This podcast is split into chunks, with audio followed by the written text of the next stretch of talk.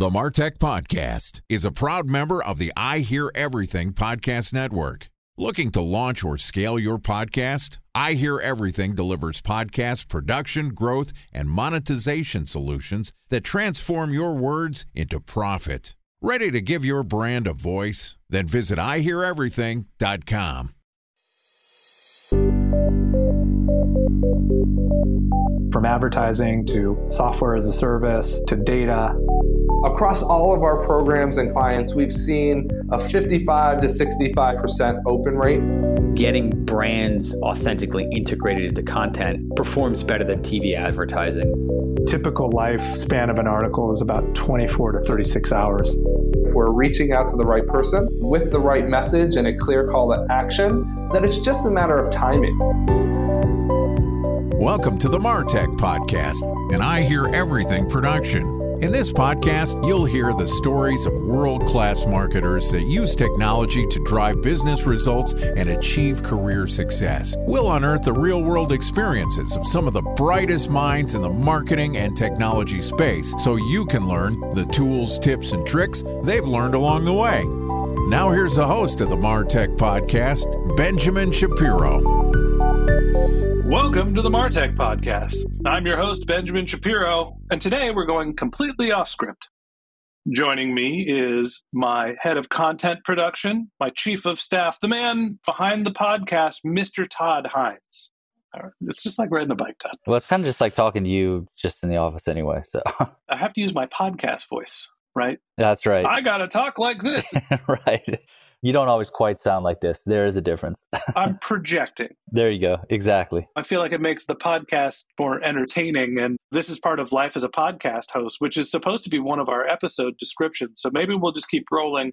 And this will be our intro. Hi, everybody. I'm here with Todd Hines. He's my head of content production. And I'm going to try to put down my podcast voice as much as I can today. And we're going to talk about the real, real when it comes to creating a podcast and what life is like as two guys running a creator business. And we're not even a creator business now, we're kind of in the startup land. So, Todd, tell everybody a little bit about what our lives are like. I don't think they could handle the vast amount of energy that is contained within my life, Ben. you can't handle the truth. well, where do I start is the question. You know, there's always that four graphic meme what people think I do, what my parents think I do, what I think I do, and what I actually do. Have you seen that meme? Yeah. What people think I do is they think I'm sitting in front of a microphone, like at a radio studio. What my parents think I do is like a picture of somebody panhandling. what I think I do is like getting on a private jet. And what I'm actually doing is like sweating over my laptop trying to find people to sponsor the podcast. so, what is the actual picture of of what people think we do?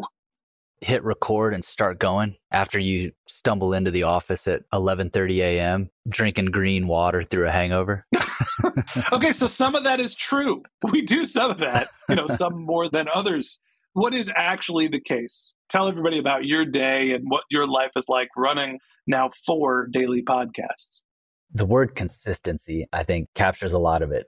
Creativity ebbs and flows, and like life itself comes in waves. But the nature of this business is that the consistency, not so much of the wave or the ebb and flow, is really the magic. So to be consistent requires not just the willpower and the grit to continue to show up and continue to execute, but the systems and the structure that you put in place to make it possible, even on the hard days or, or when it's overwhelming or when there feels like a lot, to essentially simplify things for yourself. That's a big part of it. I'm going to go into a little bit more granular detail. I get into the office between 9 to 10 every morning, except for Wednesday, where I take a little extra time to work out, and Friday when I go on my long run. All right, so I get into work at nine nine thirty or so in the morning, and I don't record podcasts until I don't know, probably ten. I don't really do a lot of podcast recording on Monday. Basically, I sit down in the morning and I go through all of the Monday.com boards that we've created, our content production boards, and I sort through all of the guest applications that come in once a week for our four shows. And I basically go through and say, okay, who are the guests that have interesting topics they want to talk about? Are they sponsors of the podcast? Are they going to help us promote our content? Is it a conversation I want to have? And then once I go through all of our content for four podcasts, you stroll in at about 11, Todd. Let's not kid ourselves. I'm not hungover though. Neither am I on Monday most of the time. All right. So after we go through our content planning, you and I chit chat for a little while, do some lunch, and we have our one on one. We talk about what's happening with the business. And generally, Monday afternoon is doing some sort of other operational management, email, sales follow up, making sure that the wheels aren't falling off the bus. And if there's something urgent, then maybe I'm doing a little infrastructure building.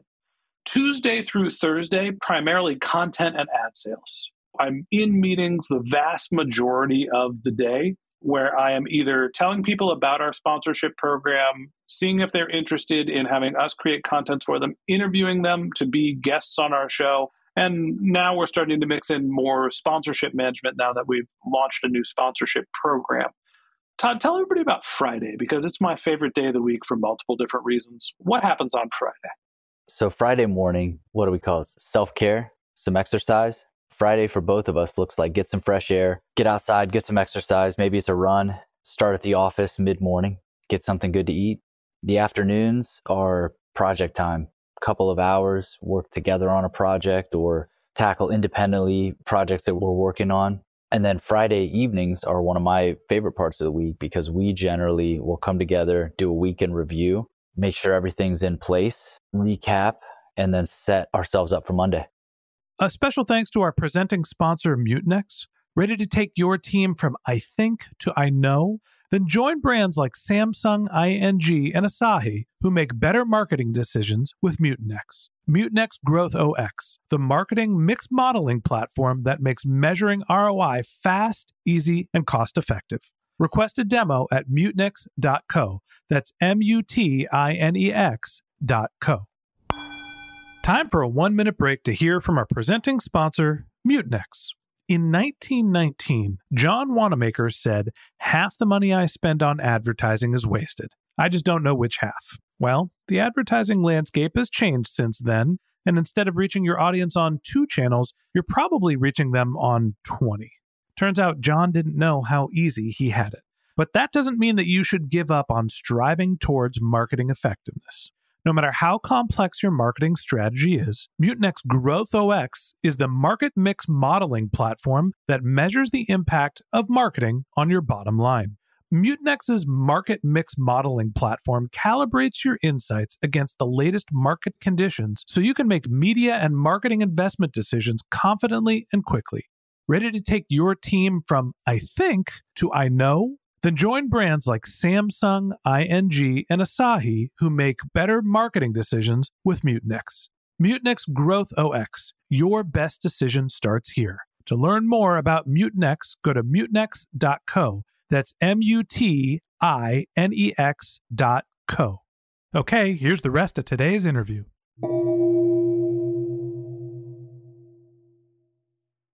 It's one of those things that we've built in a lot of consistency, but we also try to build in breaks. And I think that our lives and how work blends into them has evolved over years. Where I feel like a couple years ago, we were like, we've got all the time in the world. We only have to do a couple podcasts. We've got some sponsors. We're doing okay. And as the organization has grown, we've brought in more people to help us. Now there's more overhead. So there's more pressure as the company grows. And the one thing that we've done is gotten better at managing our time. And to me, little tweaks like sales calls went from an hour to a half an hour. If they're going to buy, they're going to buy, but we can probably have that conversation in 30 minutes. We've taken out some of the padding in between meetings, so I can basically just record, record, record, record, and then actually stop and take a break as opposed to have a bunch of wasted time in between the meetings. And so we started to block my time together a little bit. But Without that day on Friday with no meetings, I don't know if I would be able to make it. We've been doing multiple daily podcasts for years. We're like almost five years into running the Martech podcast. We're producing 20 episodes a week. Next year, we're trying to at least double the volume. So we're going to be doing 40, 50 episodes a week by the end of next year. And we're able to do that because we take time for ourselves to go manage our lives, get some exercise, not break down, but then we're also taking time to actually work on the things that need to get done as opposed to get stuck in the machine. When you think about our Fridays, to me, you know, it's the critical part of what we do. What are some of the projects that you've really enjoyed working on? And what are some of the ways that you found the most rewarding with that sort of bonus time that we've built into our schedule?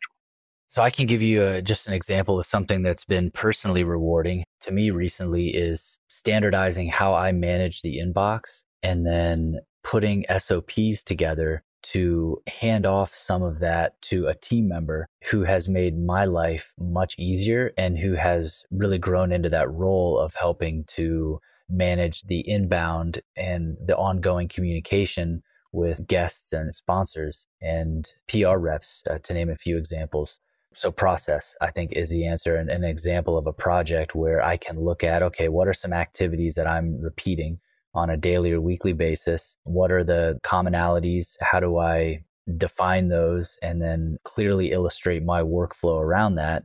And then in turn, document that and then train a team member to see how that's made my day to day easier. And then how our team member has grown into that role has been really rewarding. One of the things that we used to do more that we need to get back to is it's great to work on the projects. And sometimes we get so into the projects that we get to the end of the day and the end of the week, and it's just, I got to do that last task. I got to check off that last piece of code. We don't actually code. Who are we kidding? I got to make sure that we're automating whatever we're automating. And taking a second at the end of the day, we used to just stop and say, okay, what happened this week? And where are we in space and time? What needs to get done? What do we feel good about? And just be able to put a pin in it and stop and say, okay, I accomplished a lot. I have a couple things I need to pick up on. They'll be there when I'm done on Monday. For me, just mental health wise, that makes a world of difference. I just had a conversation with John Warrillow, who's the author of my favorite business book, Built to Sell and he runs Built to Sell Radio, which is a podcast, and he's got the Value Builder score to help people understand how to sell their business. And his comment when I was walking him through what our business is is you're doing a lot. You've got a lot of balls in the air. And I do feel like we're doing a lot, but I also don't necessarily think that we need to do less. I think the standard advice people would give us is do less and focus on the things that really matter. And I actually think that we've tied a lot of our businesses together very well. And if we can actually get up into the next level, we're going to see a lot of these lines of business flow together. People come in through our guest applications. They then become interested in sponsorship. Well, now that they're sponsors and they're on the podcast on a recurring basis, they come back quarterly. Maybe they realize that they need a podcast. And so then we can help them with content production. And we can help them with podcast monetization. So, all of these different tools and sort of aspects of our business that we've been building out, I actually think daisy chain relatively nicely together we have to continue to build and scale and remove ourselves from the machine at some point. But being able to stop and say, okay, here's what we've built, here's where we are, and here's what I need to do next helps me mentally say, okay, I can now put it down for a minute, rest and relax without thinking I've left something incomplete, and then kind of know where it's going to be when we get back to the office. Exactly. The image that comes to my mind that we absolutely want to avoid as something that I heard recently too busy chasing cows to build the fence. and when you're just constantly reacting, how do you get ahead of that? And that's definitely, you never want to be there. And Fridays in particular, as you were saying, is a great opportunity. I think we've done a great job to just stop everything else, carve out the time, and get ahead of things. And I actually think, Ben, we're not chasing cows. Those days are gone. I, I, feel like we have multiple fences and just having the proof that by the end of the week and we have Friday and we have the no meetings, like you said, we can sit together and work on some projects and then have the time for the weekend review. It's a great way to go into a weekend and is definitely a great way to maintain the sanity and the balance. We built lots of fences. I'm not sure they're all connected. I'll use less of a metaphor and more practical examples. We've got a great sponsorship program. How do we get people that are sponsors to understand that we have a content as a service product that they can then have us build a podcast specifically for them? Right. There's a hole in the fence there. And so maybe that's what we have to focus on for next year. But, you know, this episode is supposed to be about what life is like as a creator, as a podcast host. It's work, just like your job, just like my job. I work for myself. I run this company. It's my company. Todd and I have worked together for years on this same project. And it's wonderful to be able to not report to anybody, to be your own boss. But anybody that glamorizes being a content creator, like there's a mental toll that it takes to be creative. There is an output there. And so I feel like being a creator is incredibly rewarding personally, professionally, monetarily. It's great. But if you don't put processes together to help you consistently create good content, and then if you don't take time to digest and understand where you are, the pain is real. You can burn out. And I definitely have faced it myself. And I take time where I'm not going to record content for a little while. I'm going to go away for a month now. We're recording this on December 2nd. I don't think I'm taking any new meetings. I have a couple on the calendar, but I'm done until January because you know what? It's been a long year. It's almost done. It's 2020 all over again. This is 2022. And maybe it wasn't as bad as 2020, but we all had challenges this year. And when you're working for yourself, that's challenging too. And I said I wasn't going to put my podcast voice on, but I feel obligated to do a little bit of it. I hope if you're listening to this podcast at this point and you're thinking about being a creator or if you are a creator, you know, think about the things that you love to do. Think about what content you can create that would be great. Think about how to do it consistently over a long period of time. And if you focus on building out those processes and then taking time to reflect and digest, you just got to keep going and it'll happen. We're the number 10 podcast in the United States for business podcasts as of today. And that won't last forever, but it feels great. And that is the result not of what we've done on December 2nd when we're recording. That started on March 16th, 2018. We've been able to stay on the treadmill for almost five years now, and, and that's what got us to this point. So I think that's a good place for us to put a pin in it for now. So that wraps up this episode of the Martech Podcast. Thanks for listening to my conversation with Mr. Todd Hines, the head of content production and my chief of staff here at I Hear Everything. If you'd like to get in touch with me or Todd, well, you can go to martechpod.com. That's our website. You can ask us questions. You can sign up for the Martech weekly newsletter. You can also reach us on social media. Our handle is martechpod, M A R T E C H P O D, on LinkedIn, Twitter, Instagram, and Facebook. You can contact me directly. My handle is Ben J. Shap, B E N J S H A P.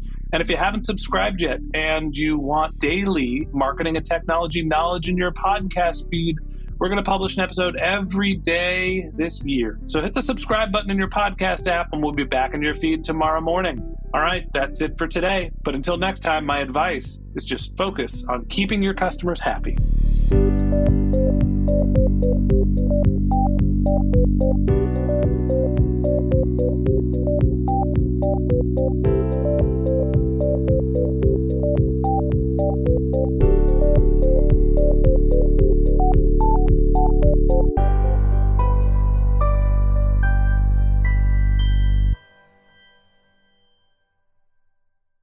Thanks for listening to the Martech Podcast, and I Hear Everything production.